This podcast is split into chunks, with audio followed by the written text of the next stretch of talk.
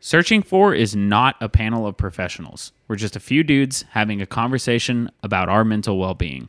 If you are listening to us for recommended treatment, please seek out a professional or a group of professionals. If you are listening to us for our stories and opinions, then enjoy the show.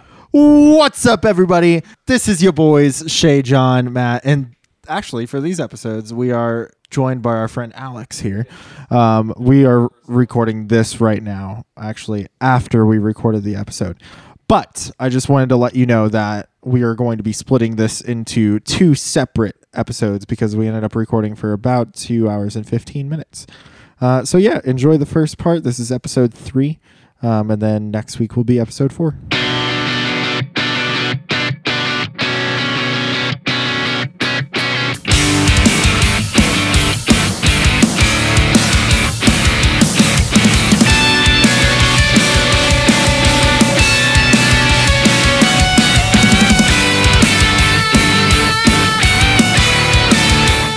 You have two against one. Just continue recording.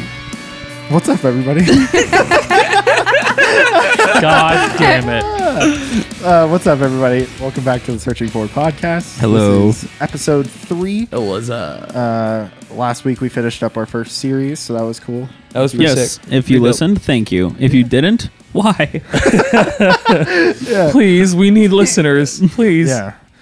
Um, no, it was it was cool. It was nice to be able to talk about that. It But pretty red. let me tell you, today I'm very stoked because we have our first guest on the show. Woo! Hey. What's up, Alex? This is What's up? this is Alex Alex So- Kirby. Alex Alexandra Kirby. Glad to with be an here. E, with an E, not an I. That's Otherwise- right. Oh man, Yep. I'm Um, not like the cute video game character or the vacuum. bummer. there's wait, there's a Kirby I'm my own vacuum. person. yeah, I was gonna say there's, There's a, a video game about vacuums. well, no, Kirby actually is a vacuum. this you game got serious? everything. yeah, Kirby's like Man, a cute little fluffy character that like sucks things. okay, fair. Like, yeah. yep. Oh Yep. yeah, you know what? Kirby's a vacuum. yeah, you know that. Yeah, that makes sense. Which begs the question: I'm sitting here thinking it's like a new Dyson Which came competitor or some first? shit. Oh God, the Anyway. vacuum with- puffball or the I am so glad to be here. It's gonna be. We're glad to really have you. fun. Yeah, it's Yes, gonna be super welcome, cool. welcome, Um, welcome to just the search kind of for living do- room. yeah, we're back in the living room. it's Living nice. room. Where we have a little bit more space. It's not as hot, I don't think, as of just Give yet. it, give it ten minutes. Yeah, no. Um, I do want to say really quick. So Alex and I work together at the church. Uh, Alex is a fantastic singer. She's got a super interesting life story, and so I I'm really do. stoked to have you on this episode with us today. Yes. it's gonna be super cool. Thanks. Um, I don't know. Do we want to kind of have you kind of explain just a brief Yeah. Just give us a little, background? a little Introduce intro yourself. To you. Yeah. to all of our listeners Who and everyone, is Alex? anyone else who's listening out there, just uh, go ahead and give us a nice, quiet round of applause for our next speaker. This is a golf clap really There you quick go. on the count Just of three. little- just a One, little- two, yeah. three. Oh, Thank you. Thank, Thank you. you. I feel so loved. Um, so yeah, like they said, uh, my name is Alex, um, Alexandra, but everyone just shortens it anyway. So um, I am 26 and I have quite a little bit of a backstory struggling with like mental health I wouldn't say issues because I really don't think mental health is an issue, but rather it's something that's part of my life story.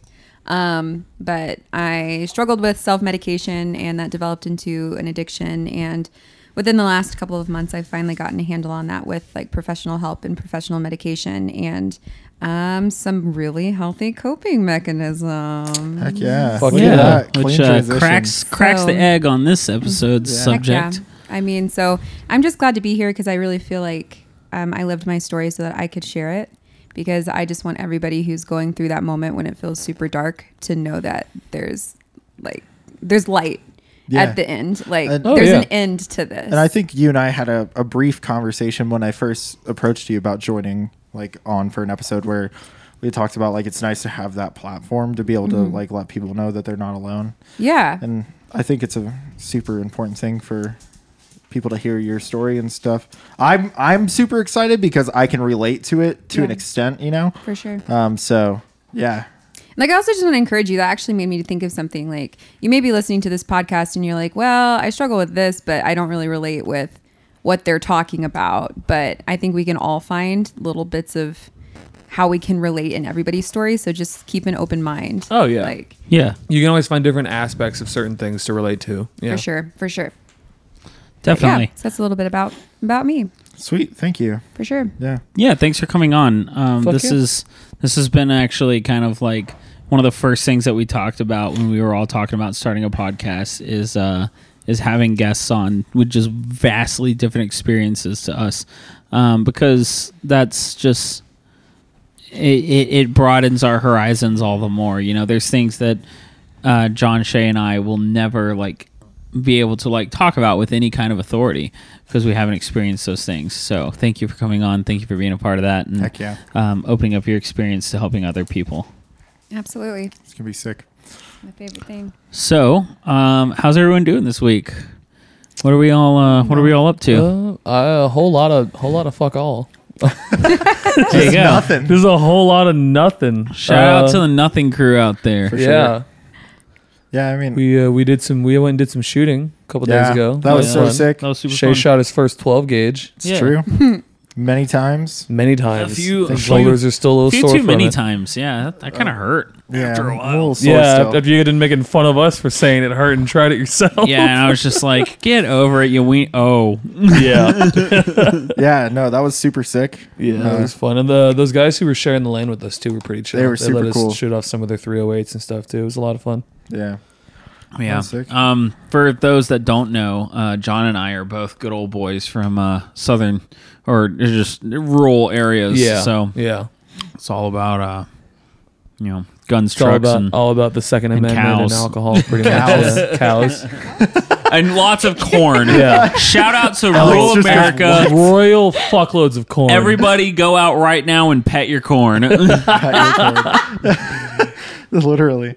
Oh man, It- it- I'm it- wearing a if hat you- from Nebraska. Like, A- talk about corn. yeah. yeah, the Dude. place is pretty corny. Remember, Oh, if you talk nice to your to your corn crops, they'll grow in fuller this harvest. so true. keep that in mind. That is 100% true.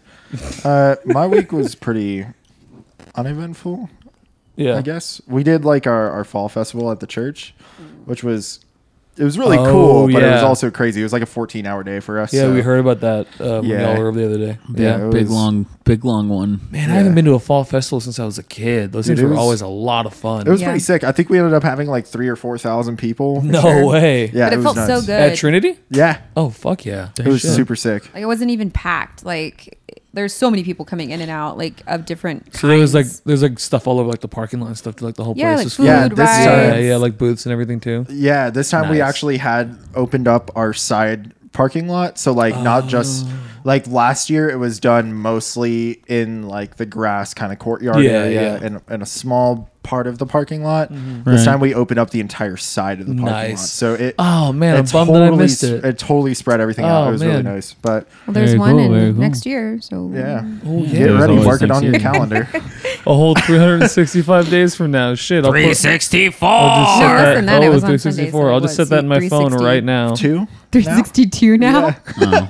I Yeah, missed so my I'm opportunity just- to say I'm rounding up 364 here. like that I- one character in Nightmare Before Christmas. Okay, Ooh. that's The that's Oogie another Boogie movie Man? for the list. there you go. Oh, yeah. Oh, that's what that's what Throw we're it on doing. the list. We've been compiling a Tonight, list of the tonight. most underrated animated films from our childhood. I oh, definitely yeah. don't think that Nightmare Before Christmas is underrated. No, but it's also great. Retweet. I It's tried definitely to get not that underrated. It's added to the playlist. Those It's- songs and it's like people called tried a to tell transition me, or a segue. Sorry, huh? No. What? I'm sorry. huh? Huh? What? Hey, I was yelling Arthur. at Shay. Arthur, don't don't be eating your food out of the bag, brother. Sorry. Hey, get had away to- from there. Sorry, had to guys. say something to the dog. Arthur is. It's really um, funny. Actually, I just took a video on our Snapchat, or not our Snapchat. We don't have a Snapchat. Our On our- Instagram. on our Instagram, yeah. Um, of Arthur running around. He was playing with the hedgehog while we were like introducing ourselves. Oh, it was really cute. You took a video of our apartment in this state. man. Sorry, I'll delete it then. Way to dox tragic. Never mind. Never mind. I'll delete it. Gosh, God. sorry. You, Yeah. you have to ask these things, okay? Yeah, sorry. I forgot we this can- was communist Sweden. So we can clean. um, man, I've had a week. Let me tell you. Have you? oh boy. I've had a week. Um, it's been one, and uh, you know, I gotta say that um, it's been a big learning experience, and it's been, um, you know, there's been some hard times, but I really do have just the best support system and group that I've had in my entire life. Shay, I think he's talking about us. So What? thanks, What? guys. You guys, you guys make it. Uh, you guys make it all right. Dude, happy So- to happy to mean- be there. I mean, we try. Thanks man. for being there for me. Hey, Yeah, absolutely, man. Anytime, anytime. Um, but yeah, a lot of good has come out of this week for me, and um, a lot of growth and a lot of uh, new horizons. So here's some new horizons, guys. Heck yeah. Fuck yeah, man. Yeah, no, I definitely think it's been a, a very interesting week. Like just in in like Arizona in general. Like weather wise, we've had like some very Oh, conflicting man. weather. Oh, yeah. and, like The weather will not get its shit together and decide what it wants to be. yeah, today it's cold, and I wore shorts, which was not. And Yeah. by cold, we're meaning like 60, 76 70. Yeah. degrees. Yeah, Yeah. like, My like it, car it read was like a 76 high of I was seven. like- it was like a high seventies today. Yeah, it hit, it Which hit in- 78, which and anywhere I'm like, oh, time Yeah. for a jacket. which anywhere near this part of the this part of Arizona is not supposed to happen. Yeah. So Yeah, well, dude, it's been like snowing in like Colorado and Nebraska. I mean that that's par for the course, though. I mean, I guess it's a little early for Yeah, it's snow. huh? October. It's October. It's not even Halloween yet. Yeah, That's crazy. That's fair. Halloween is Halloween in, in Two two days away. right? Like Huh? came out of nowhere. in What? four in four in four minutes in six minutes. We're looking at a day. wow. Yeah. Oh, you're right. Shit, it's actual day. eleven fifty four at the That time is of recording this. 11:54. Yeah. Happy, Y'all got any Halloween plans? Um, it's a Thursday night. You think your boy didn't get some way to cover his shift? Oh, okay. Oh, I'm actually going to a friend's party. Uh, oh heck yeah! Yeah, I think totally. For, I totally forgot about it until like two days ago when he texted me. He's like, "Hey, you still down for Thursday?" I'm like, I am now. "What are you? What the fuck are you talking about?" He's like, "Oh, the party," and I'm like, "Oh, okay. Um, yeah, give me a minute to figure this out." I think Kira and I are just like carving pumpkins. We like pick them Oh, up on my way nice. home. That sounds Work tonight. awesome. I, I could go for a pumpkin carving. I usually do like some kind of meme on a pumpkin. Heck yeah! Have you seen the one right now of like the hash slinging slasher? Yeah. Yeah, Oh, we saw God, that the that's other so day. sick Shout out to the guy that made the hash slinging slasher pumpkin. for real. You a If real you don't one. know what you're talking about. Um, you are the weak link. Google it. Google hash slinging slasher pumpkin. It's totally worth it. It it's amazing. Like truly, truly amazing. Yeah. I'm just watching this dog right now annihilate this bone. Yeah, sorry guys. If you guys hear the the grinding of bones Oh, on our podcast, It's like, wait a second. That is our that is our Halloween additive in this is uh, bone grinding. yeah, is, is, is Arthur Boy chewing away some, Thank some you, Skelly Arthur. Boy's femur? Thank Yeah. you for adding the spook. Yes. Speaking of femurs, sorry, I went to a concert last night, and so I got I got thinking of this. But uh, apparently, at the Knocked Loose show a couple weeks ago, Mm-hmm. uh, some dude in the pit for the opening band had his femur broken. Oh, Nice. No. Passed the fuck out. what? They had to wheel him out of there on a stretcher. you have to really try to break that fucking thing. Yeah. Really? Yeah, my buddy John was telling me like he was standing there in the pit for Knocked Loose, and some dude just like picked him up and threw him across the room. What? John's like a small, I don't like think he's like a yeah, thin I don't dude. think that's proper pit etiquette. That's not pit etiquette at all. Welcome to hardcore shows, dude. No one Yeah. gives a shit. Hey, enter the pit on your own, on your at your own risk of getting suplexed into a into the No floor. lifeguards in this pool. No lifeguards in this pool at all times. It's, it was insane. I didn't go to that show, but went and saw Norma Jean last night, which was amazing. But uh, Yeah, man. I uh, I'm kind of sad I missed that show. I've been uh, been working, working, working. yeah, good for you though. Get that bank Somebody's got to Get do it. bread. for sure. Do we want to actually get into today's Sure. topic at all? Let's talk about it. Let's talk about coping, guys. Yeah. So, um, just as a little forewarning, we're going to be talking about some subjects today. So, um, if anybody has problems with um, talking about addictions or talking about um, just major depressive episodes and uh, anxiety attacks, like uh, we'll be sure to mention beforehand before bringing those things up, um, and we'll give you a little time to like skip over it. But um, you know, again, I just want to preface everything by saying if you're if you're looking for help, um, definitely you know seek out seek out a professional. And if you're if you're scared to do that, or if you're worried um, about doing that, I recommend talking to a friend about the pros and cons because um, you know sometimes just talking to that friend will make you feel better, um, and also sometimes it might be the push that you need to like start your journey into uh, into recovery. So I also that just want to said, add to that really quick. Um, there's absolutely no shame in asking for help, Yes. whether that be therapy. Uh, sometimes you know, like medication is a necessity, like Yeah. professional medication prescribed to you by a doctor. Yeah, there, there's These are- nothing wrong with that with with any of that. Absolutely. Not I like to think about it as like there's so many people who have diabetes. There's so many people who have like heart issues or anything Yeah. like that, and they take medication for that, and it's no different for yeah. us to, you It's know, it's just as legitimate of a medical issue too. as all that stuff is. absolutely Yeah, no difference there. Yeah. So um, that being said, I think that's uh, good enough of a of a disclosure. Um, let's talk about things. So I kind of usually like write some notes before we do these, and actually these notes are um, almost a month old at this point. Yeah, we, we Um, planned this out a little early in advance. Yeah, because I was thinking about this for a long time, but We actually planned this out before we recorded last week's episode. We planned this out after we recorded the first episode. Yeah, yeah. Yeah. Yeah, this so- is one of the first subjects we decided we wanted to talk about, and uh, the timing just wasn't right. We definitely wanted to like have somebody on for this episode, and so thanks for being our guest again. Gotcha. Um, but yeah, just for the most part, I kind of wanted to just like start by opening up with just like asking everybody how they define coping. Yeah, totally. John, you want to start, or No, don't start me. I gotta think for a second. All right, cool. I can start. Go for Um, it. so I don't know. Coping is a very like interesting kind of thing to me because I I find myself struggling. I don't necessarily want to say with coping very often, but sticking to a plan that works. Like uh, I think it's like the same way. Sorry, there's squeaking. Oh, we gotta move that. But- we gotta get rid of that. That's not gonna work. He's like, Sorry, whoa. Now See, we're now he thinks you're playing. um, yeah, but I definitely think there's there's a difference between like like coping and then like I said finding things that work. Um, I agree. one thing yeah. especially it's kind of like when you take like allergy medicine when you take a certain kind of medicine for so long like you build up an immunity to it to where like you have to switch like you were taking Zyrtec now you're taking Allegra like that kind of thing you know Yeah. Yeah. yeah. but um so for me definitely like coping is it's an ever evolving machine like there's so many different little things Yeah. involved you know Yeah. it's hard to put just one kind of label on it yeah. What about you, Alex? We'll just go around the circle. Oh, for sure. Um, so coping to me is I like to take my life one day at a time, and I I am super type A, so I like a plan, and sometimes that means I plan my life out like ten years in Is, advance. is that just what type A means? I have no idea what that. No, I mean it go, there's a lot of different things in a type A person, but one There's of the also a lot of debate on whether type A is a thing or not. it's a thing. Um, Says the type A. so oh god I Splish just splash. Your opinion is indeed trash. so okay. Um, you guys are beating me down. Oh, I'm Uh, beating, Oh, him- he was I'm talking beating, about I'm beating me. Matt down.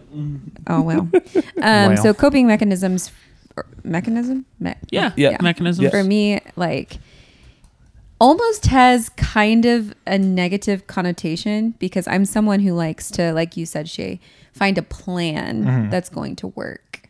But I've had to step out of my comfort zone and every single day, one day at a time, organize my thoughts in a way to make it through the day. like are you like kind of like sorry as someone who's gone through like Mm-hmm. like therapy and stuff like are you like looking at it like cbt like cognitive behavior for sure. kind of thing It's a process though. Yeah. Like because I'm someone who I'm a perfectionist, so if I don't catch on to something right away and things don't change immediately, then it doesn't work. dude i'm right there with you So, but I have found things that work and I found things that don't work. And everybody's different too. So, what works for me doesn't work for Shay or doesn't work for Matt or John, um, but it works for me. So, that's all that matters. And so, coping is a process, coping is important, um, but it's important to make sure you're finding the right coping that keeps you healthy. yeah absolutely Yeah. That was actually um, kind of like related to what I was thinking about earlier today when we decided like we're gonna do this episode, and I was kind of like,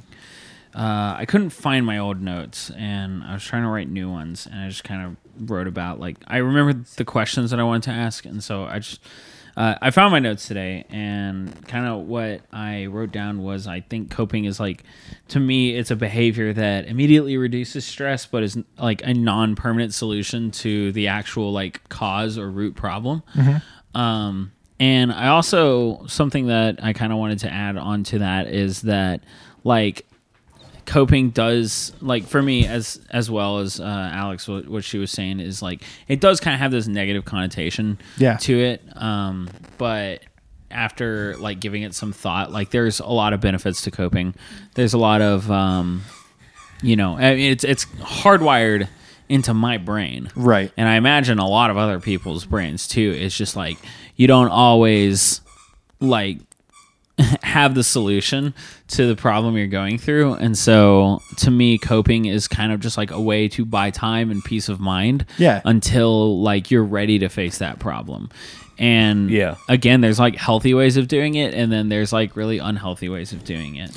I feel like there's like a weird kind of like social stigma about like just like the word coping. Yeah. Like there, it's almost like we're kind of like living in a, in a society where like the word coping just immediately is given a negative connotation. Yeah, it's just Right. like getting by. Yeah. Yeah. It's like not like, I don't know. It's like uh, finding a, a permanent solution. And like you guys said, like it's not necessarily a permanent solution. It's like, like a temporary solution. Yeah. yeah, it's like the the splint that you put your broken leg into. Yeah. so that you can like get it in the right place. Yeah, because totally. like to make any progress at all, sometimes it starts with small things to Yeah. build into a permanent solution. Absolutely. You know, you have for to do sure. this to get to Well- the other point. Um, we growing up, me and my brother and like just my family and, and I always just referred to as like as like needing a minute. Like, hey, I just I need a minute, or like I need my minute. Or like if something happens or we get some bad news or whatever, uh, and you just like need to like go off and like do something for a minute. So Yeah. yeah, that's it. It's like that. yeah. Or because we're we're very much like the we need an immediate response from something kind of people. So like they expect you to either like be like on board with something real quick, or to voice your thoughts on it, or to have opinions on stuff real quickly. Yeah. Right. It's like ah, I need a minute. I'll get No, back to you. Need you. my minute. Yeah, give me a minute, For sure. and then and then you know we'll we'll fuck off for you know a day or two, whatever, and then we'll come back and readdress it. And that that's just how we kind of coped with stuff growing up. I feel like that's, that's super, I don't know. My family's not usually that way. Yeah. Yeah. Well, we, we we weren't, but as we got older, my and my brother and I started to like become young adults. It was like, yeah, okay, we we're not just gonna go out. with whatever parents say. Like we we need we need to think for ourselves for a minute now. Right. So Right. Yeah. I agree. and it's funny because now now my mom has started using that against me because like I'll I'll get I'll have I'll be having like a rough morning or whatever, and I'll get a little snippy with her about like needing to figure out stuff for like doctor's appointments or whatever, and she'll just be like, hey. Give me a minute to sort this shit out. Yeah. Yeah. Yeah.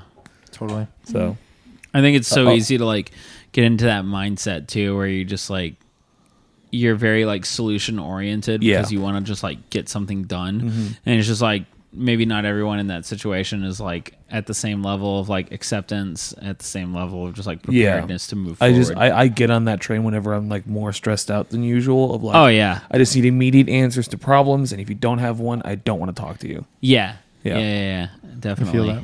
Or we don't like the answers we're getting. Yeah. Oh yeah, or that too. totally. But wait. But see, then then I'll then I'll make that my fault, and it'll just it'll just compound things, and it's it's Yeah. awful. Nailed it. Sure.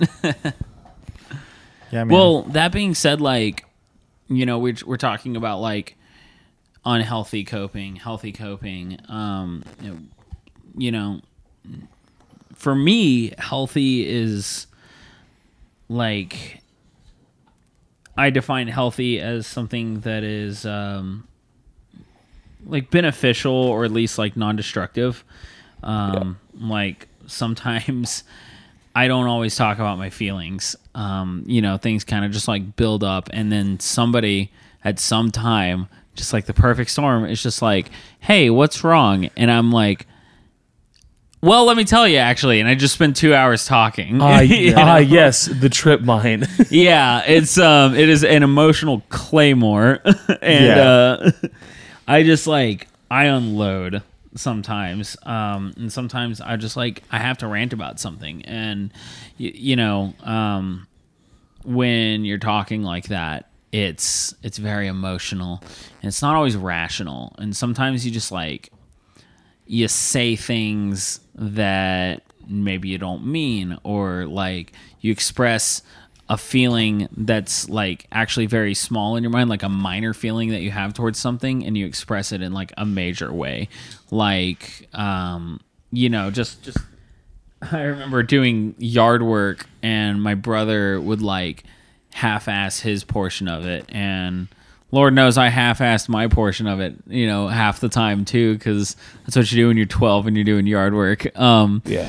But, you know, our dad would come down on us and, you know, I would just like, I would just rant about just like, oh my gosh, he's so stupid. He like never does anything. And it's just like, obviously he does. Obviously he's not dumb because he didn't finish like bagging the leaves. Right. Yeah. Um, but you know, just when I when I go off and I start ranting, um, I have to keep in mind of like what I say, and it's it's easy to kind of like skirt the responsibility of what we say when we're in like highly emotional states and it's kind of easy to just like go back on what you said and be like oh i didn't mean that you know after the fact um I and almost so feel like sorry, I don't mean to interrupt. But no almost- it's fine i've I almost feel like that's like a very like the whole like I didn't mean to say that. Like it's it's like the damage kind of is already done yeah at that point, you know? Like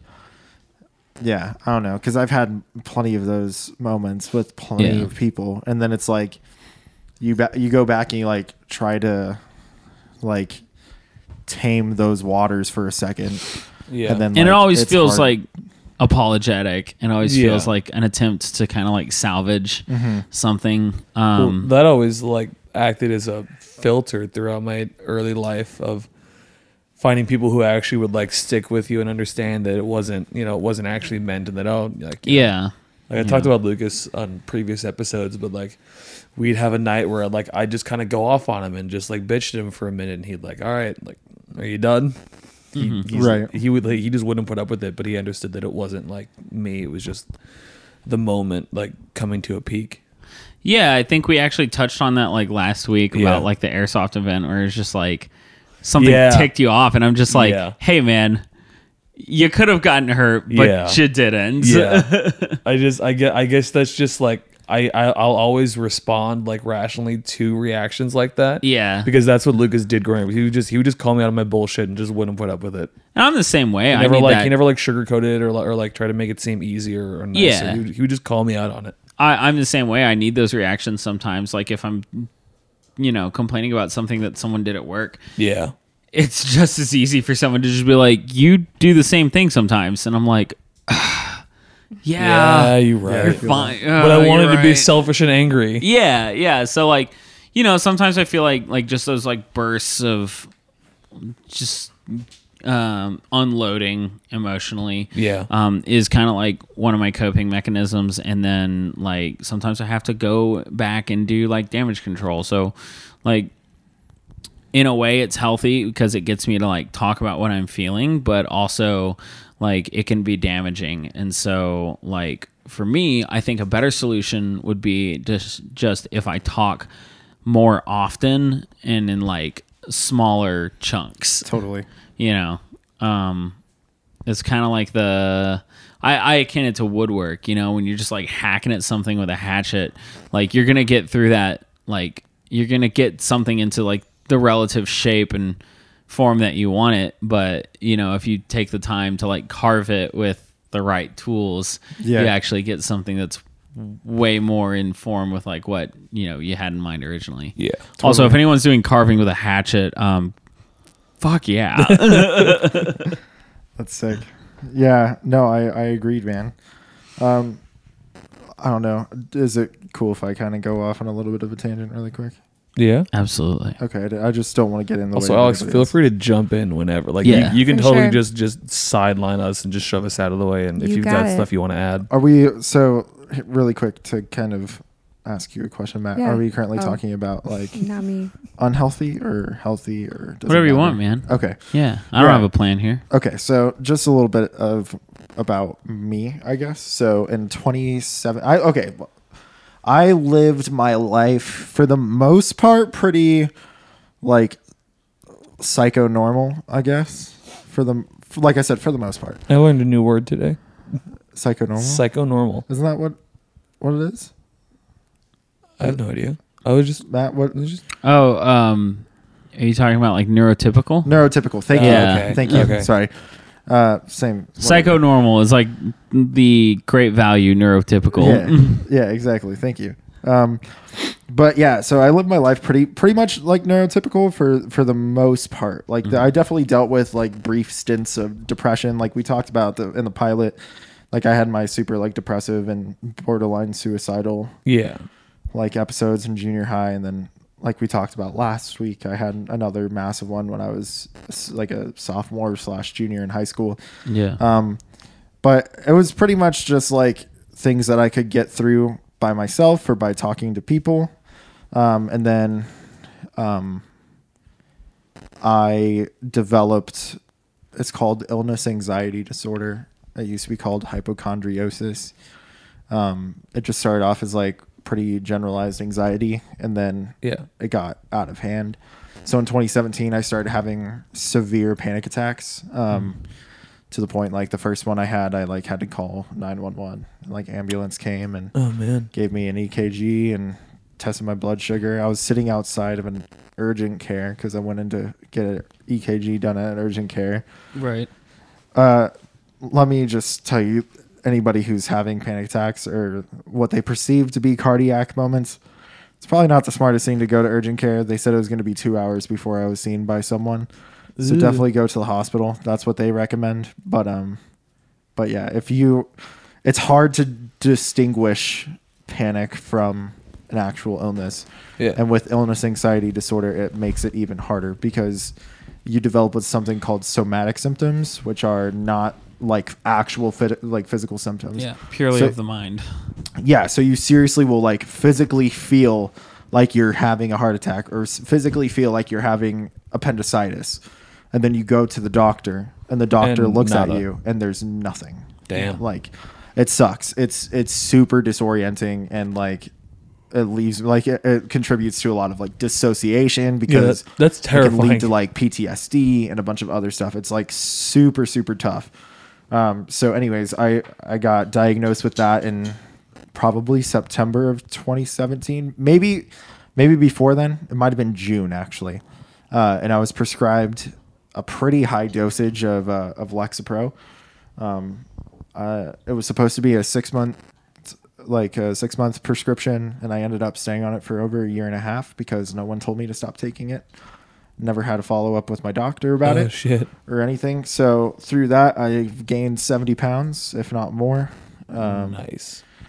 And kind of we've like we kind of had like a conversation while we were having dinner tonight, but we joked about something that Alex mentioned last night. I'll let you get into that, but it uh antidepressants, especially things like SSRIs, they have a, a tendency to um, like dull every sense of of emotion that you have. Actually, um, in I, ep- I think I remember you talking about that. Um, I forgot what episode it was. I think it might Um, have been last week. Yeah, I Yeah, think it was, the first uh, the first first, work episode. Oh, it was, it was the first Yeah. one. They're all Um, they're already getting blurry for me. There's actually a really sick. Um, there's another really cool podcast episode.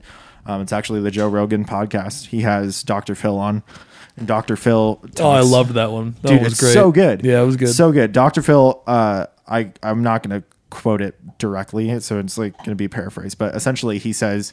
Um, you know, like they're having a conversation about how it seems like every single person, like of our generation, like Generation Z or whatever it is that we are now, um, we all have uh, something, whether it be ADHD, depression, anxiety. So everybody's prescribed something. all, the, all them um, damn millennials. Yeah, seriously. Like that's what that you know, like our generation, it's just like easier to take a pill. And Dr. Phil said, you know, like um, antidepressants and SSRIs and stuff like that are kind of like the same thing as like burning your feet. Like he said, he grew up in Texas and it was hot as hell during the summers, right? And so what what do you do? You go to the pool. He's like, so as kids, they would go and they'd have to walk from the grass on one side of the street, cross the blacktop, which is like 120 something degrees, Yeah. Yeah. to the Oh. grass on the other side. Tell me about Yeah. it. Yeah, I literally. remember those streets. And, you know, like all those kids. You, when you're a kid, you're like barefoot and stuff. So he says, Oh, like, yeah. once you get out into the middle of the street, you're kind of faced with this fight or flight almost, where it's like, do I go across and make it through it, or do I go back? And that's like kind of this this really cool metaphor of anxiety or depression for that matter. So like do, when you get in that that anxious moment, are you going to be able to get through it to you know not being panicked or not being Yeah. depressed or whatever like Yeah. you know getting back to that neurotypical state or are you going to revert back and become more panicked or more anxious or more depressed whatever it may be things like SSRIs and different anxiety medications and antidepressants and stuff like that they have a tendency to make you stop in that middle ground but not feel your feet burning so you'll just sit there and your feet will melt into the sidewalk Yeah. and I think that's that's a very like cool metaphor to use for that that thing because it's it's absolutely true. Like the amount of times where I've sat there and like just been like so like Like numb. yeah, numb Yeah. is well, like I kind of mentioned when my grandpa was passing. Yeah. Like I hadn't cried for like two years, and there was like shit that was happening all the time where I I should definitely should have been upset, and like my mom, my mom was on Lexapro as well. She's actually part of the reason why I got on it. Um, when she was my not my current stepdad, but the guy that my mom was bar- married to before was abusive. He would like lock her into the bathroom and beat the shit out of her and a whole Oh, bunch shit. of other stuff. Not not good. Uh, so through all that, she got really anxious as well. Uh, started having dreams about like people like getting killed and stuff like that. So she had to like take antidepressants and stuff. And then she was like, "When will I know to stop taking it?" And she's like, "Oh, you'll know. Like when something that is gonna piss you off doesn't piss you off, then it's probably time to start lowering your dosage." Mm-hmm. I never had someone tell me that, so I basically went a year and a half when I should have only been on it for six months Yeah. and like was super hopped up on these meds. And I mean like it was it was nice because I wasn't panicking. Like I, I if I had anxiety, I was able to kind of Yeah. talk myself out of it more naturally. you also weren't like happy. I, I mean I was happy. I was happy. I wouldn't I wouldn't get like sad Oh. when I needed to be sad. Or I wouldn't get like angry when I needed to be angry. Like Right. things like that. Yeah. And so, um, you know, like medicine's a very kind of touchy thing for me.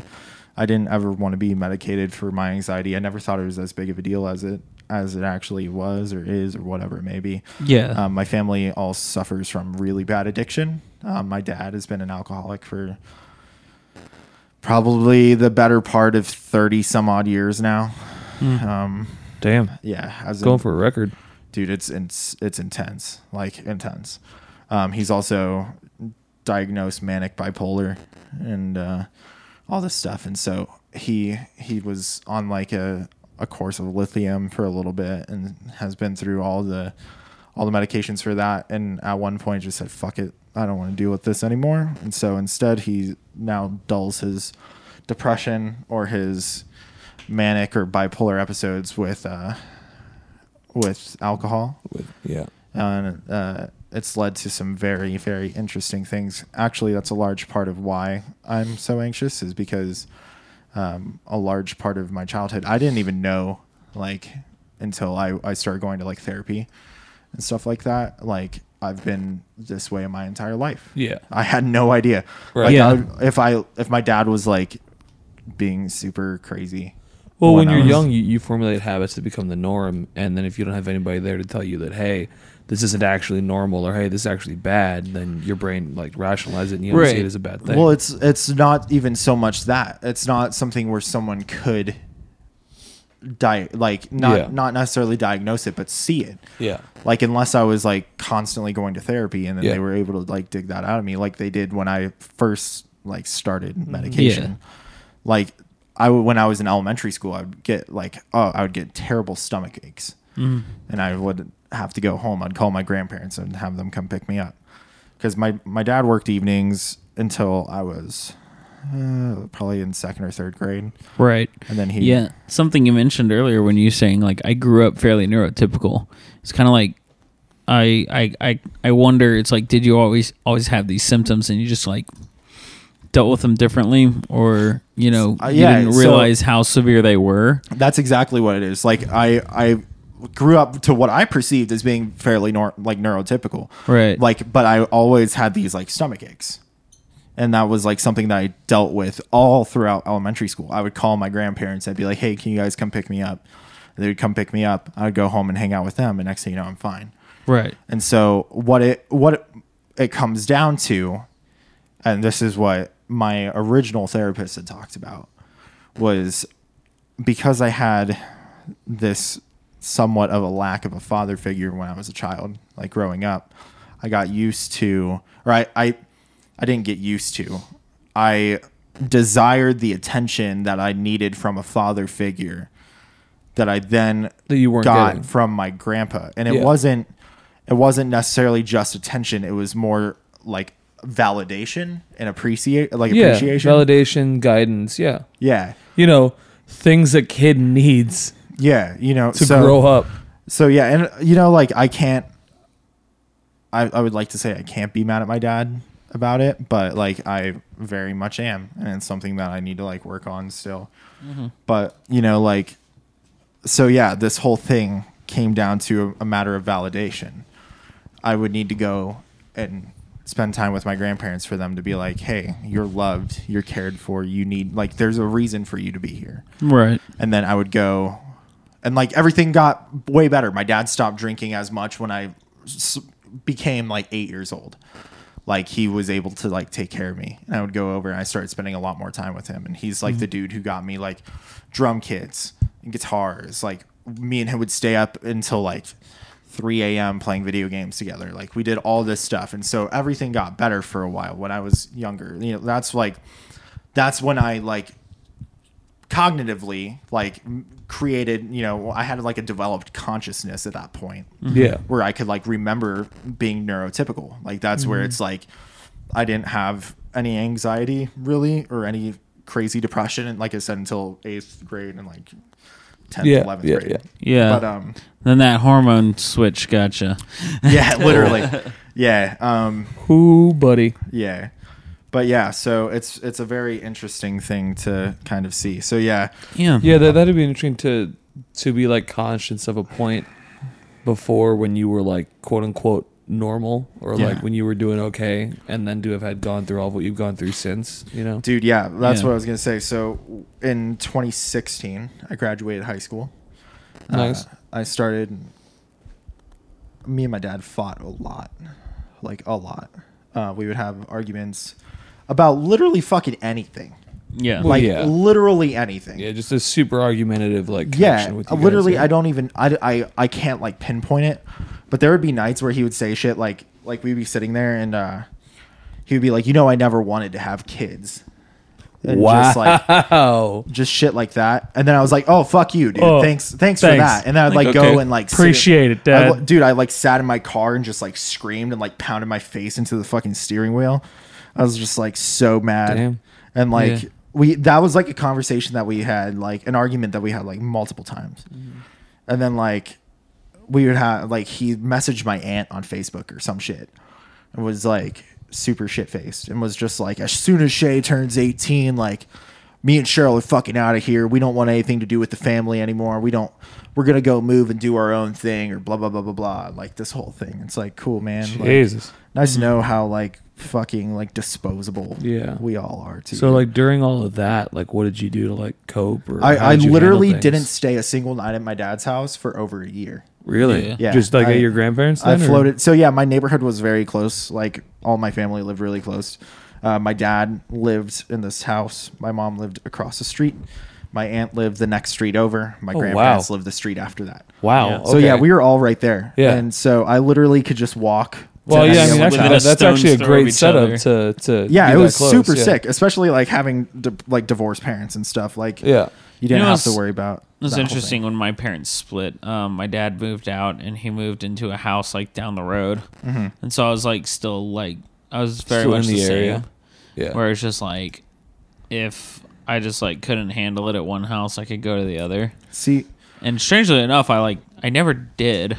yeah, And I just mean- like whatever was going on, I just put up with it. I never like was like screw this. I'm gonna walk over to dad's or walk over to mom's. that Like, wasn't something that happened until I was a, a sophomore in high school. Mm-hmm. Like when I was in first grade, my mom lived kind of like off of like the Higley and Southern area. Okay. And so like we we lived like four or five miles apart.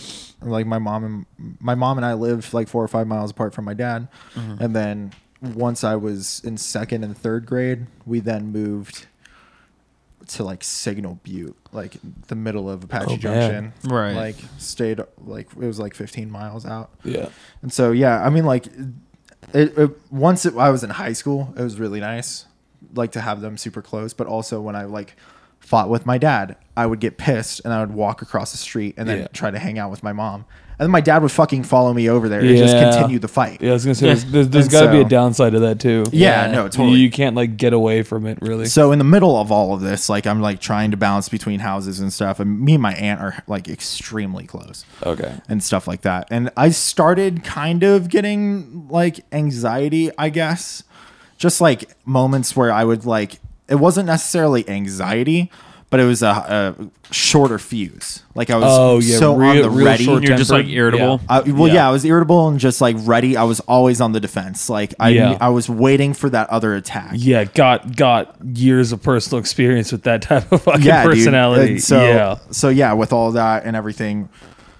Anyways, uh, 18th birthday comes along, and that summer, my dad and I had also been fighting a lot. This was right after I graduated, um, and he he asked my cousin, who was like his best friend growing up, if he could help him uh, like get sober because my my cousin was also a super bad alcoholic, and then he he was faced after his second kid was born. Um, he was faced by his wife with a divorce paper and was like, "Yo, if you don't clean your shit up, we're done, dude. Yeah. You're not gonna see your kids again." Ugh. And uh, he he went into addictions ministry at their church, and he's been sober ever since. He's like spoke Fuck at yeah. it. And so yeah, good for good for Mark. Shout out to Mark, dude. You're awesome. Uh, and he's been a great dude to talk to, just for for myself, whether it be spiritually or Yeah. or having you know someone who's been through that addictions Mm-hmm. ministry and can can talk about that whole thing. Right. Um, but yeah, so he asked him to help him get clean, but he didn't want to do any of the God stuff, is what my dad said. uh, and then we went through that week. He was here for a week and stuff. We all hung out, and then he left, and my dad took a turn for the worse and started just like, like I think we were looking at like Just relapse hard.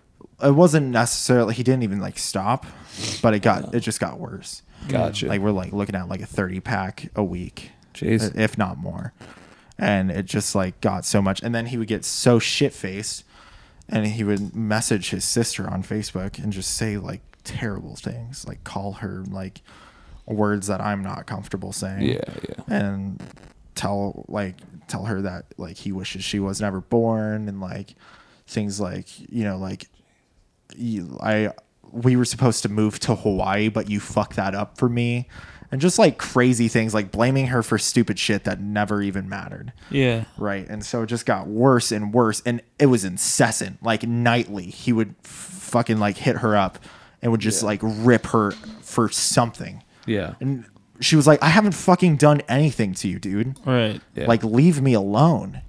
And so it just got worse and worse and worse and worse and worse. And uh, my band was all hanging out at my aunt's house. Um, and my aunt, we, we had like a motorhome. My grandparents have a motorhome. Okay. And so we were all staying in the motorhome. Like, we were going to sleep in the motorhome that night Right. and uh, my my aunt texted me and she was like, "Hey, can you come inside?" And I was like, "Yeah, for sure." So I come inside and she's like crying. She's like sitting there and she like reads me this message that my dad sent, and she was like, "I don't know what to do." Blah blah blah blah blah. I was so, you know, like kind of diffuse that bomb for a second and walk back outside, start hanging out with my friends again. I got text back in there. So then I go in, I'm talking to her, and she said that she told my grandparents, and my grandparents were going to come over after, you know, I got there. Um, and so this was before my 18th birthday. Sorry, I just remember that I'd said that. This is before then. Gotcha. Um, it was like the week before. So, um, anyways, yeah. So I'm like back out hanging out with my friends. My grandparents get there, and I go inside and I'm talking to them. They're like, you know what? We're gonna have to move. Like we're gonna move to Ohio, but it'll be after you finish college. Oh, like, Oh, man. we're gonna be here for you through college. All this stuff. Next thing, I'm back outside. Then I get called back in, and then it's like, oh hey, we're gonna move to Payson next summer, but it's Payson, so you're only an, hour away. You can drive up anytime you Yeah. want. Everything's cool. I was like, sick. That's not that's not too bad. And you, Right. you actually get away from it there and properly like Yeah. yeah. Yeah, and so everything was like cool, and then 18th birthday came along, and uh, me and my dad got in a huge fight the night of my 18th birthday. It was like 10:30 at night or something like that. I walked back over to my to my grandparents afterwards, and uh, I jokingly went to say, like, "Oh, storms a brewing outside" because it was getting all windy and like stormy and stuff Yeah. Right. and uh, I walk inside. and My grandma's like just bawling her eyes out on the couch. I'm like, what is going on? Yeah. And then my my aunt, she's also bawling. She's just she's like, we're leaving you. And then like they were like, yeah, next week we're moving to Ohio. Fuck. And so they they were going to leave that Friday, and that Thursday, I was I I went to take my grandparents out to dinner, and my dad called us and said he started throwing up blood. So my dad had quit drinking cold turkey that Wednesday or whatever, Right. and he created an ulcer in Body his stomach did not like it. yeah, Yeah. create an ulcer. And so they, we dropped my girlfriend back off at the house and she drove home and me and my grandpa and my grandma drove up to the hospital and my dad rejected us and said that he didn't want to see us, didn't want anything to do with us, said that it was our fault, a bunch of other bullshit. And uh, so I went home and my grandparents then left that following Friday. And then it was man. up to me, the 18 year old grandson, to sell two houses.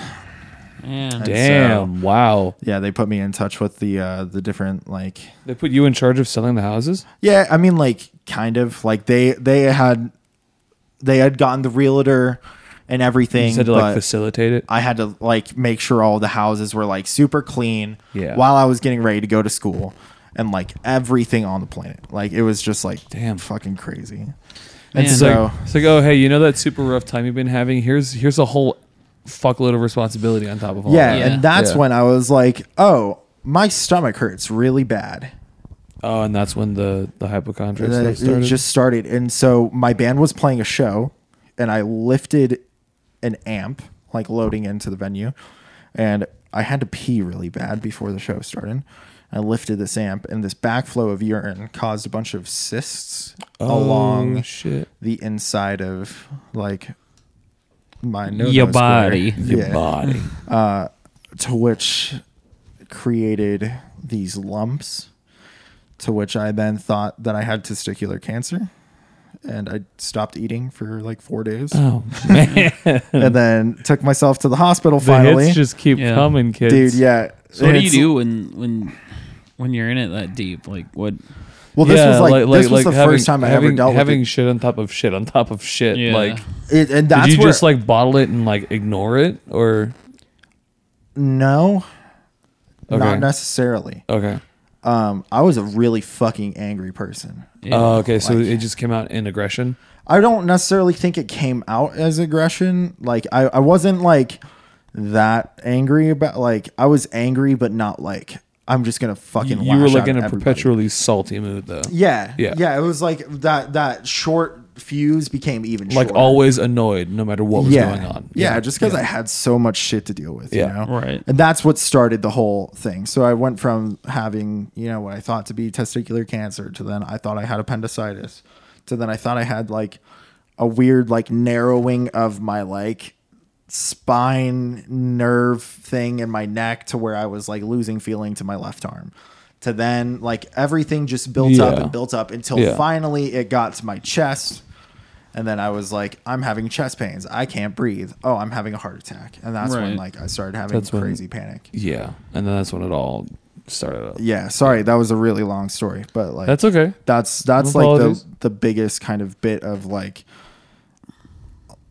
so through all of that, Of like shit, how you've had to deal with. yeah, yeah, yeah, through Yeah. all of that, like coping's been very interesting because like I was gonna like I said, with my dad being so addicted to alcohol and cigarettes and my grandma, his mom, was severely addicted to opioids, and oh, boy. and like she's had numerous surgeries. Doctors prescribed her the oxy and Valium and Oh, all yeah. these just high high painkillers Yeah. Right. and all this shit. And so she was like a zombie and like couldn't couldn't sit and have a, like a conversation. Like me telling a quarter of the story, she would have been asleep like five minutes into it. Yeah. Right. And like, so yeah, I I refused medication, and then it got to the point where I was having like a panic attack for three weeks. I couldn't get out of it. Yeah. And then my mom was like, "Fuck you! You're gonna go on medication." yeah. Hey, dumbass, go get checked out. yeah. Again, So- and like at a certain point, like Alex was saying, it's just like when you're sick, you take medicine, and it's a sickness that you take medicine for. Like, yeah. Yeah. See, it's Like, just one you've of got- those If you've got a flu or you've got like some kind of like if you got like an ear infection or something, then you take antibiotics for it, blah blah blah, and it's it's the same concept. it's just one of those things now. I think we live in this day and age where you hear so much about these kids that are just like addicted to Xanax and Yeah. these like anti like anti anxiety. Well, it's almost become like a like a perverse subculture at this point, yeah, like especially in the music industry. Too. I was just gonna say like like a lot of these like younger like hip hop artists like people like Lil Xan or I don't I don't know You, you mean that goblin with face tattoos? Sorry. no just like If you're Tell us how listening, you Lil really feel, John. if you're Lil listening, come fight me on the example, think, podcast. because that dude was very he was like a really really intelligent musician Mhm. but like he was there was so many things whether it be like anti-anxiety medicines or opioids or whatever it may be like so many of these young kids are s- just like being prescribed or like taking medicine from Yeah. other people. Yeah, and like like my aunt and she meant this in the in the most like sincere way and not like as a way for me to just like get fucked up.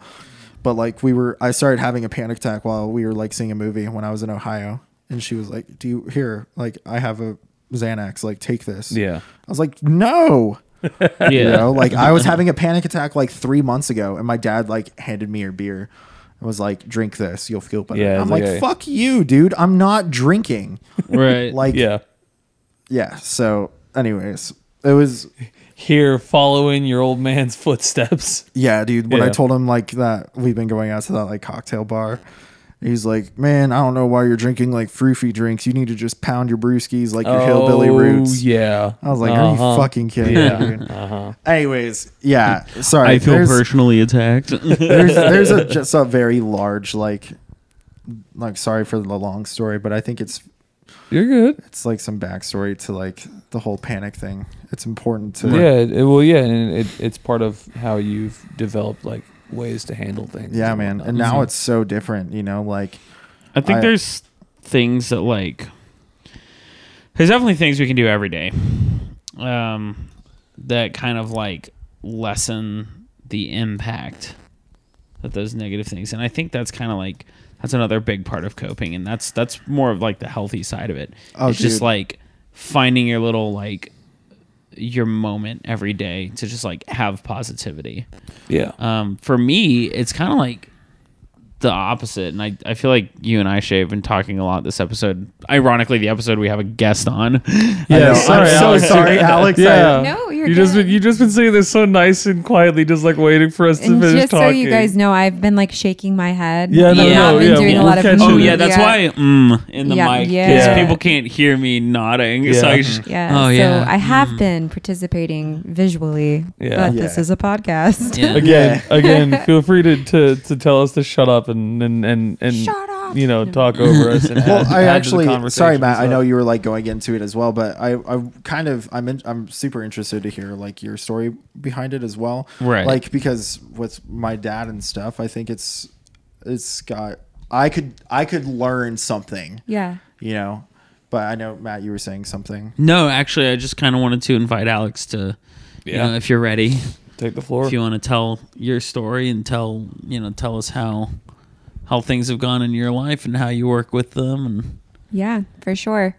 Um, so my family life, I have an amazing family. Um, I'm super close with my parents. They're both still married and amazing, strong people. Um, and I have uh, I'm the youngest of much older siblings, so I'm the baby.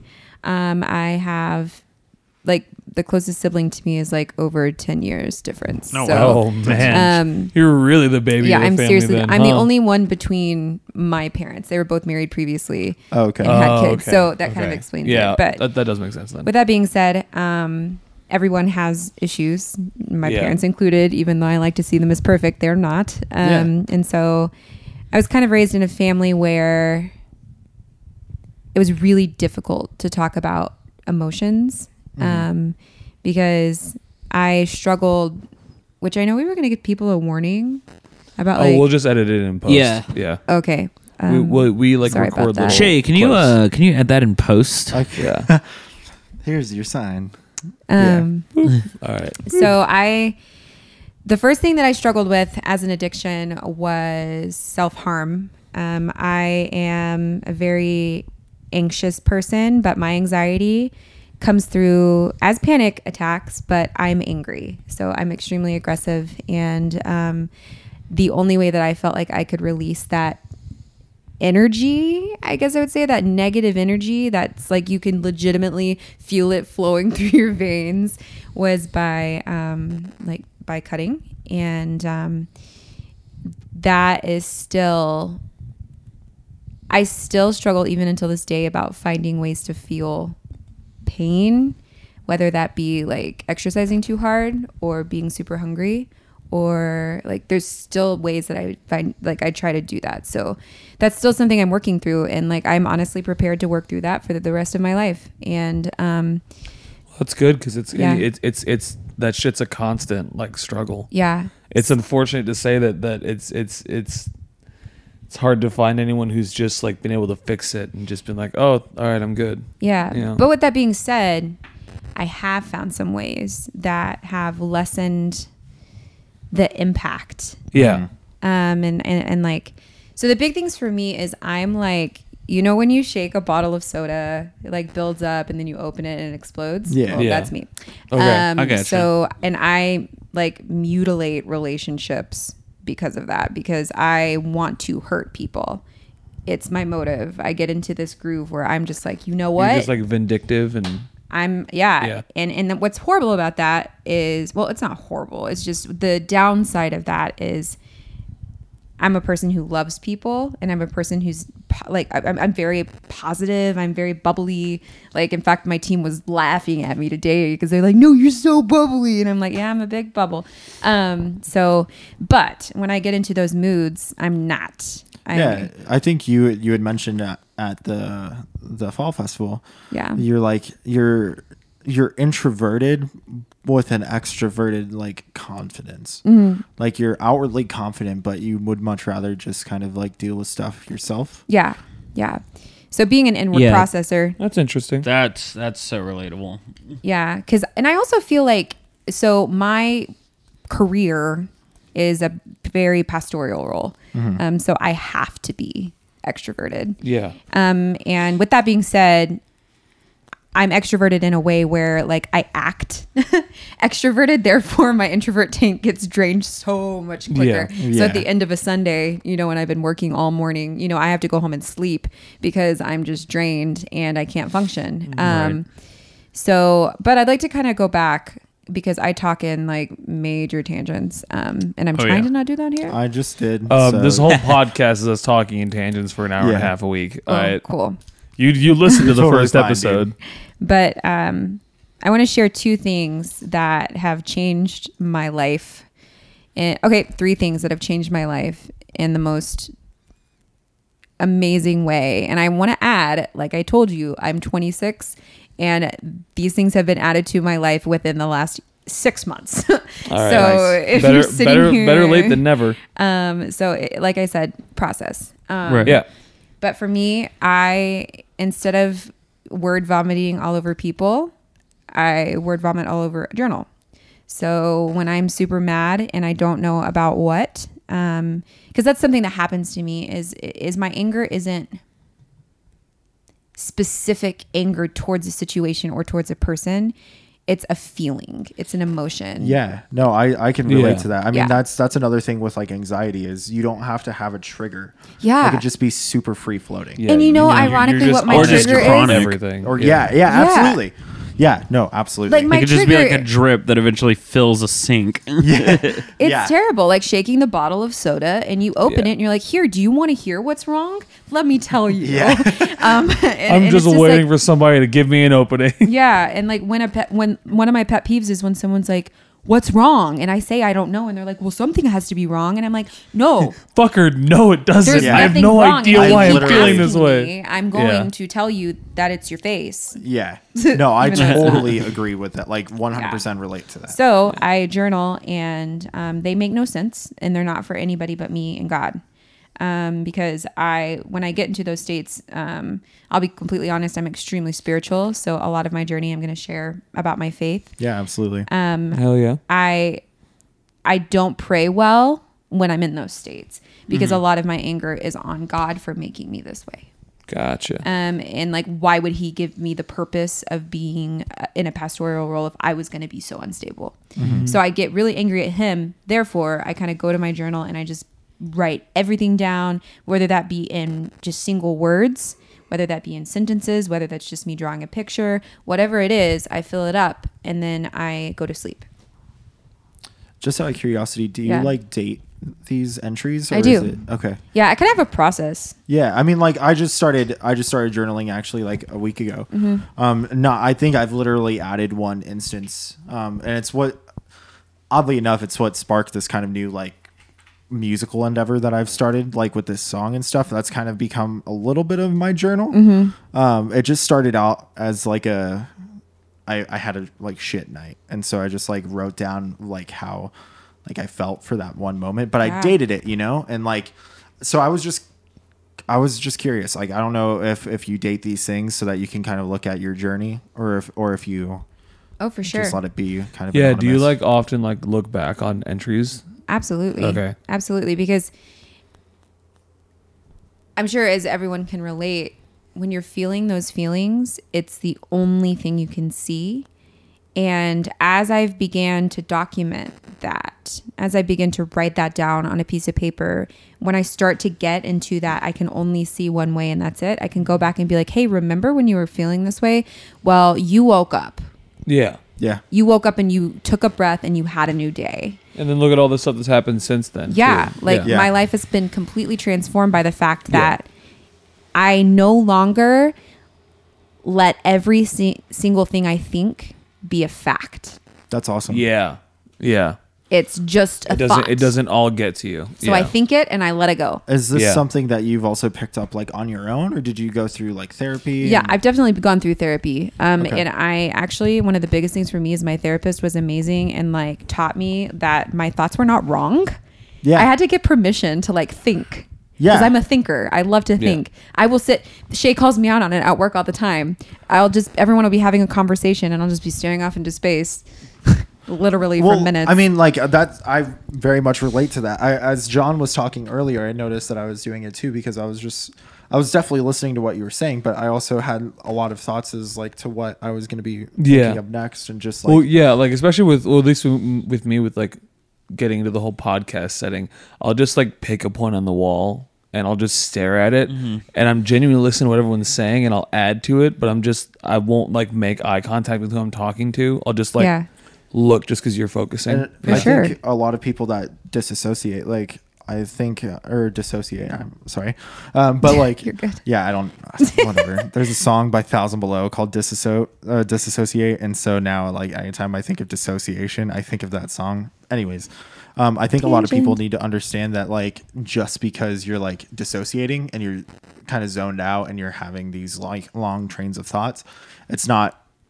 Uh, it's not like a direct like attack to the person that you're with. No. Like you're not like Yeah. you're not like zoning out because they're boring you. Yeah. You're Right. like you're actually like so into the conversation Yeah. or into the moment that you're just like overwhelmed by like You just like of things remove to say. visual stimulus so Yeah. you can like Yeah, I think that's what a lot of people need to understand because like I have Brains have capacities, y'all. yeah. Yeah, you're, you're just like you're channeling your eye energy to your ears and your brain, so you can pay attention to what's Yeah. being said. Yeah. Sorry. Anyways. No, um, you're good. And and like for me, I'm actually having so many realizations about my life and myself through this conversation. It's like that's what this is about. or Welcome to the something. show. Um, but like, I, it's, I don't know how exactly to say this because I haven't practiced it, so just forgive me.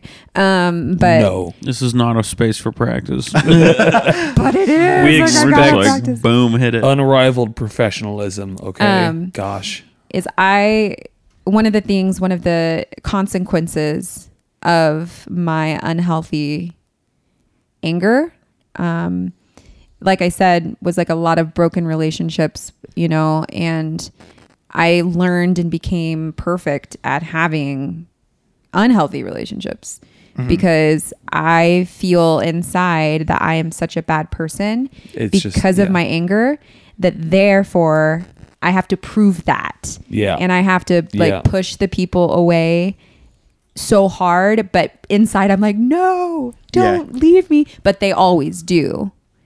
It's almost like um you know, you kind of like you label yourself a certain way Yeah. and then you live up to that expectation. yeah, You're like, "No, I'm a bad person. This person does not deserve to go through like being yeah. with me." or or you don't deserve to have that person around. So you so. I'm going to show That's what I them how bad with. I am. Yeah. so that maybe they'll get some, like they'll wise up and run away. And I think like Matt, why are you talking about my ex? I mean And then when they do, you know what I say? Literally, do you want to know what I say to them? What? what do you say to them? Told you so. Yeah. Oh, yeah. I told you. I Oh. Of warned course you you. do. Oh, and then man. and then you're left there being like, why? What am I doing? What did what? But I'm honestly like so glad that that happened Right. because as I grow, I begin to realize who. This is actually something I wanted to talk about. Who my safe people are. Yeah. Yeah. Um, and those people weren't safe for me because if I had to feel like I needed to do that, they weren't safe. Yeah. Mm. Whether that be a friend, a family member, a, a romantic relationship, any kind of thing, teacher, like whatever. Um, I've learned what I need as a person t- to be safe. And my mental health got so bad um, recently, very recently, um, within the last couple of months, um, to where I thought multiple times. I was commuting back and forth from Phoenix to Tucson, and I can't tell you how many times I almost drove my car off the road because I was done. Yeah. Like I was so done with myself that I was just done, and I thought about it, and those thoughts became my comfort. And then It's- somehow it's- I found myself at home. It's almost liberating. Yeah, it's like I could be done. And like I just shut down and for some somehow, you know, I just kept being honest with my mom about how I was doing. You know, I would just call her and be like, you know what, I am so sad. Mm-hmm. And when I started to talk about that is when I started to get better. Mm-hmm. You Yeah. know, and one of the things is like you know, like there's a, a fire alarm for a reason. It goes off when you're in danger, right? Right. Like when you need to get Yeah. out. And my alarm was going off. I felt so unsafe. And so my recent word, my recent thought process has been like, where am I safe? Yeah. And I run towards that. And that's a healthy coping, co- Copenhagen. Cop, co- It's a healthy. coping It's, it's a healthy Copenhagen. Copenhagen. It's a Copenhagen's give us money. Copenhagen Hey, sponsor shout us. out, give shout us out money. to any, anybody Hey. listening from Copenhagen. Yeah. That's like one of Um, my healthy coping mechanisms is is finding healthy things and healthy people because that's what I want to surround myself That's awesome. with. You know, and Right. like I Oh, yeah. immediately like I will tell you one of my gifts is being able to read people right away because I'm like, do I want to know you or do I not? yeah. Right. Yeah. Yeah. You Yeah. immediately suss out whether you want to. Yeah. And if I don't want to know them, there's no reason to. And like I'm always nice to everybody, but there's just some people I'm like, I have no reason Yeah. with you. Yeah, that's that's super interesting. Like how you mentioned, like like the the concept of an alarm, Um, because I think there's just like something very like visceral about danger that your entire body reacts to it. Oh, Yeah, dude, that's Totally. literally like the physical representation of anxiety. Yeah. Like anytime that I've gone through therapy and stuff, it's like you you live your life with this. You have like like you said a fire alarm. Yeah. Like and once you're triggered, like you have that triggered you know emotion or whatever it may be, then you're like kicked into this. It's adrenaline. It's fight or like flight. fight or flight. Yeah. Yeah, and so it's and once once you get to that point, like you were saying, Alex, like once you get to that point that you're almost living in that and to where it's like a comfort zone almost like that's where it gets really hard to be able to tell like is this a fight or flight or is this my life? Like is this my personality? And i think i don't know as of lately especially for myself uh, through this through this thing that i'm you know working on it's just very much like a uh, like your your emotions aren't necessarily exactly who you are so don't feel like you have to live your life that way Yeah. Right. In fact, I think our emotions are what often lie to us most. yeah 100% Yeah. And I- I'm an emotional person. Like I think Same. Mm-hmm. with my emotions, I feel with my emotions, Oh, I live with my emotions. same Yeah. Yeah, and and I think it's super important to be in touch with them too. But um, you know, it, uh, emotions inform us. You know, specifically like like when you don't know what you know, when you don't have hard facts and knowledge, emotion fills that gap on how you interact with people, on how you interact with like environments. Yeah. you know, sure. does this place scare me? Does this place make me Well, feel yeah. good? Does um, you know, does the lighting in here like Well, feel welcoming? You know, plays- there's there's yeah. a whole there's a whole industry that Well, I mean, revolves the- around it plays on our on our like caveman brain of like Yeah. am i safe here Yeah, it's literally so primitive. The whole Yeah. the whole concept of of this fight or flight response or like Yeah. the whole thing, you He's know, like whether hey can i take this on and maybe get some food or do i run away literally, Right. yeah, yeah. Yeah. Uh, but yeah, so I think and and I like like what you were telling me about um, because especially when when you have suicidal thoughts, it seems like I think a lot of us go through that and we come out the other side and we're just like I have no idea how I survived. And I think like you talking with your mother and just like being open and honest with with her and stuff is a great way of just like keeping the lid off of the soda so it doesn't get all shaken up you know and Well, uh it it's it's it's always like so cliche sounding and, and like always said but like it's such a great little help to just be able to go to someone and be like Yeah. hey i need to talk for a minute and Yeah. just vent all your bs And people or even think if it's that- about nothing. yeah Even if you just like joke even, even around if you, even about if you just need just anything. some some human interaction Yeah. just to Seriously. just to just to level yourself out it's There's, amazing. um, for sure. Absolutely. there's Yeah. just like this Go talk to stigma people, that guys. you Don't have bottle to your talk shit. to a therapist when something's wrong. No. you know, like no, you don't. You don't even have to talk about what's wrong when something's wrong. Just like, yeah, if you interact, Alex goes, Alex goes, just talks. Yeah, she wasn't, on, just- she wasn't on the mic, so I just thought I would let Yeah. you know. No, but no, yeah, it's and it's just so like uh, there's a comedian that talks about it a little bit, and it just like it hits it hits my brain in just the right way. Um, his name's Kyle Kinane, and he's talking about um, Yes, he's talking about guy. therapy and how therapy is just like the way where he comes from, the way it's viewed versus like where he moved to, how like people casually mention it, and he says um he says something about he's like so many people go to the therapist because it's a stranger and uh and there's no judgment. And he says well you know you can talk to me about anything. And he's like my friend said oh you know i just i like to go because it's a stranger and there's no judgment it's $200 an hour and there's no judgment and he goes you can buy me a burrito and i'll listen to your bullshit all day long like i don't want to say that's anything. literally, I think, like a large part of our relationship. yeah. Yeah, it's like, hey, you want to go get Bosa? yeah, I'm buying. Oh, Listen dude. to me in the car for a few minutes. yeah. I heard this. Um, I I've I've said. Oh, it's so good. Um, so I heard this. I just get. I have to sit up. Sorry, I have to sit up to tell this, just so you can visually see my She's podcast. getting real. here. Um, Listen. So listen.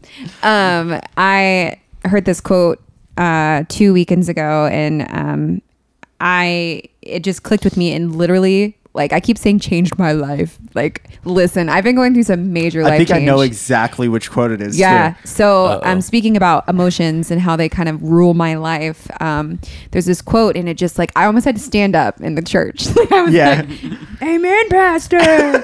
hold on um, but I was like, the pastor said, the healthiest emotion that you can have is gratitude.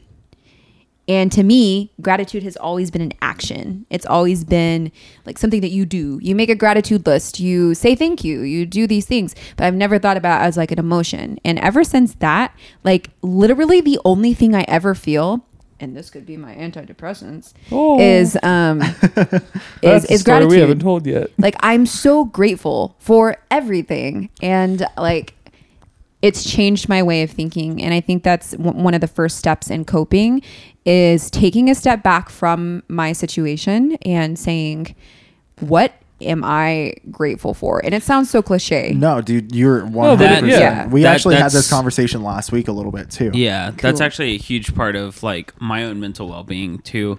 Is uh, just like practicing thankfulness. Yeah. Not even necessarily like expressing it to other people, but just like admitting to yourself that like there are things that are out of your control that have like come to you that are good. yeah And Yeah, just like it, it, it, it helps you get out of the out of blah, blah, blah, blah, blah. sorry. it helps you get out of that everything is awful, nothing's good yeah, mentality. like when I'm in a self pity mode, it just it, it it really helps me pull yeah, out of that. absolutely. I was actually going to ask you. So, being that we work at the church and stuff spiritually, Yeah. um, like I find myself, especially when I was having this last really recent bit of bad anxiety, mm-hmm. like, like you said, you don't like pray well through it. I'm not. I don't feel like I ever pray well just because I'm not active with prayer. Like I don't pray every day. Like I don't, which I definitely should, but like. You know, like it's something that like I because I'm also just new to my faith, but like I find it really interesting that you mentioned that you should. Yeah.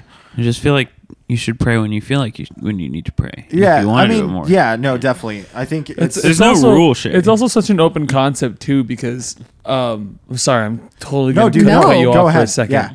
John, you Um, talked the least this episode. Yeah.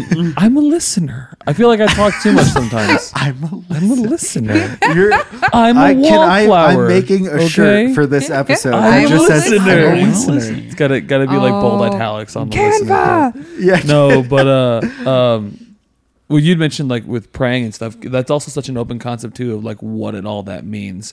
Because like when when growing up, it was very much the like, all right, well, before you go to bed, before meals, you know, whatever. Yeah. something great happens or whatever. Sorry, just some backstory to John. John, he's he was raised Oh, yeah. Catholic. Yeah, I, I was I was brought up Catholic with all of that professional Catholic Yeah. guilt. There's not just Um, prayers. There's scripts. Oh yeah, no, there's there's scripts, there's psalms, there's there's beatitudes and all that stuff. Yeah. Um, but so it's like, yeah, it's like, you know, before every meal, when you go to bed, when you wake up, yada, yada, yada. And so that's what I thought prayer was when, when I was growing up. I didn't think it was anything other than that. Mm-hmm. But then I got to high school, and I think I might have mentioned this theology teacher in the past. Actually, I don't, I don't know if I mentioned him on the podcast or not. I think we had a conversation. Yeah, you and I we about it. did. We did. We didn't talk about it on the show. I had a theology teacher my senior year. No, my junior year. My junior year. Uh-huh. Um, oh, man, I forgot his name. I wish I could shout him out. But uh, he like taught us and explained to us that that's not what it has to be. It doesn't have to be this big formal event. Right. It can just be you like having a conversation to the open air every now and then. Yeah. Like when, and that's literally just what I've made it. And even So, like- even if like, because I know, you know, some of our listeners aren't aren't going to be religious. Yeah. You know, we're all three of us happen to be spiritual people. Um, All four of All but- four of us. Yeah, I'm sorry. The There's three chopped liver the core three on the- and our guest. And our guest. You know, we're all very we're all very. Um, I don't know if we're very spiritual people. I don't know if I'm a very spiritual person because sometimes that side of my It's- life. we're it's at least like we're a- at least like baseline. Yeah, I was gonna say it's Yeah. it's almost like a spectrum. yeah like, Yeah, to where you um, can kind of go in and out. and of it. like if if you're on the opposite end of the spectrum of that, like no judgment here. Like Oh, you yeah, can always no, talk about but- it. but- these these concepts that go into prayer, They're universal. They're they're they're a lot of it has to do with mindfulness. Like I just was- read this whole thing about how mindfulness is like this really popular coping mechanism right now and people are taking classes on it and people are using Yeah. apps for it Yeah. and people are practicing this So- thing that started in Buddhism. yeah, I was just going to say it. You literally are reading my mind. I'm here for it. Yeah, dude, literally. So there's like a, a very large stigma, especially right now. I don't know why we keep using stigma, but there's a very active culture right now of people that are are using meditation as a way to Oh, to yeah, deal that's with it, blown like, up over to- the past, like, year. Yeah. Literally within the past year, there's been a lot of like guided meditation apps and so many things. And, Yeah. and like this was an Eastern. It's almost like we all need to chill Dude. the fuck out or something. shout out no shout out to um wisecrack you can find this video on youtube um just check it out on youtube it's called mindfulness deep or dumb and it's just like this little 12 minute video and it really just like lit my christmas tree this morning uh, when i was listening to it Yes, I'm so glad that made Matthew, It it is still October. yeah, but no, dude. Like seriously, It like, ain't even turkey season yet. Come on.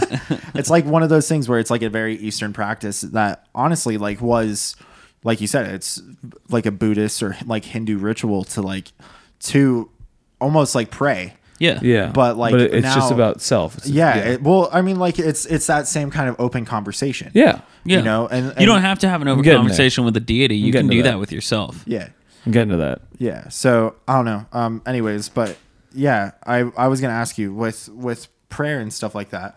Do you find yourself praying and and being not necessarily sorry i'm like totally like stumbling on my words but do you find yourself like praying about the things you're grateful for instead of asking for help through what it is that you're dealing with So uh, that's a great question. Um, I am in constant communication with God always. I don't sit down and pray. Um, it's just Yeah. not something I do. It's not what is natural between my relationship with God and myself. So I don't do it. Uh, I do it sometimes. I mean, like yeah, I lead worship. Like I pray every weekend. Like I mean, come on. but um, I I'm in constant communication with God, and I never. I won't say never. Eighty nine percent of the time, so accurate. Shit. Getting Um, eighty nine percent of the time, I'm always just talking to Him. I very rarely ask Him for anything.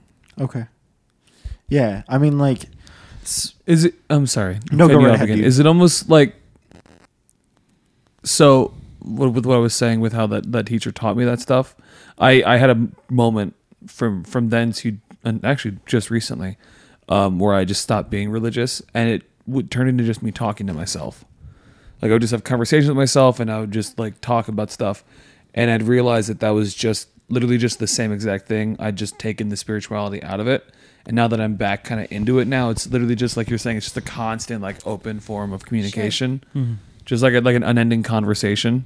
Well, I'll give you the perfect example. Yeah.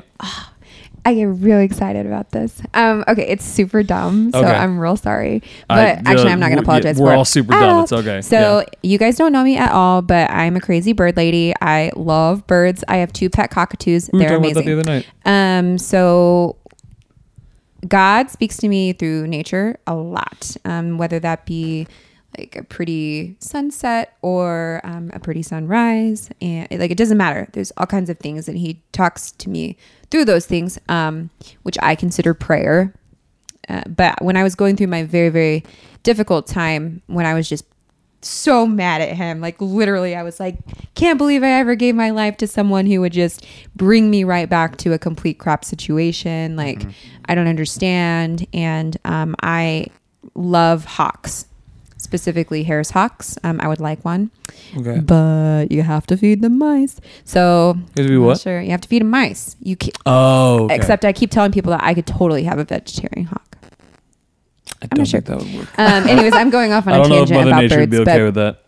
um, so I'm not kidding you. Like five times a day, I there would be a hawk that would like swoop down near me or like fly past my window, and then even like a baby hawk was living outside my apartment. Really? Yes. Aw. Yes. Yes. I got to like get to know him and then he flew off. That's had his own little adorable. Life. Aw. Um, That's so but cute. anyways, I finally realized I was He's like, still out there swooping mice. yep, he's just doing his little life. Um, well, big life. But um, I realized something is that I recently got this love for hawks, and then I'm seeing them everywhere. And that was God being like, "Listen, I get you're mad, but I'm right here." Yeah. I think that's actually that's That's kind great. Of That- that's- you know. So Yeah. I the the closest thing that I had to something like that was um, I was driving home from work in Scottsdale with Matt, um, Boom. and I uh, I it was right after I lost my grandpa, and right before he died, we were in the hospital with him, and I was playing like "What a Beautiful Name" and "It Is Well," like all the songs that he used to sing and stuff, and it was so cute. My grandpa was just like laying there, and he was singing, and he was just like raising his hand, and was like, he that's like easily the most like in tune with with God person I've ever met in my entire life. It was insane. If you want to hear more about it, I talk about it in the first Yeah. like, official episode. Um, I just don't want to take up the time. We can have a conversation about it at work too. For sure. Um, but um, yeah. Anyways, uh, I was driving home from work and I had a shit day. Like it was just terrible, and traffic sucked. And I was just like, dude. What Oh, yeah, because we're like- is going on? We're coming southbound on the 101 at Five, five o'clock. Yeah, five thirty or whatever. Oh Dude, I was so pissed. I was I like, know that drive. I- Oh, Pastor geez. Jared had talked about like literally make it a part of your daily routine, like 15 minutes a day, to just listen to like three worship songs and have that moment. Just shut off whatever it is that's going on in your life, put those on, and like let it be in tune with God. And uh, and so I was like, all right, whatever. I'll just play these. I'm like, I don't know if this shit's true. I'm just gonna put it on.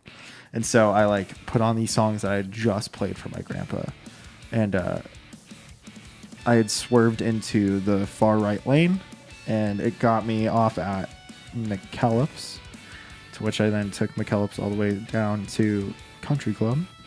No, I'm sorry, McDowell. It took me to McDowell, and I took McDowell all the way down to Country Club because that's where it ends. And then I made that right turn, and right there during the big part of it as well, the like bridge section and the like final course, uh, I drove right past Little Dealer Little Prices, where my grandfather worked for probably 30 years Oh, until he retired. I've seen that right, place. right in yeah, right in the big section where he had like raised his hands like a couple days before he died. Oh. And so that was a, a big moment for me where I was like, what, is, what just happened? Talk about timing. Yeah, Yeah. like uh, is this is this a coincidence or is this exactly what I was looking for? Right. You know? Nothing is a coincidence. Yeah. Everything is programmed by the lizard people. No. Nothing is true. Everything is permitted. Everything happens the way it's supposed to. Yeah. But anyways, that's I, I kind of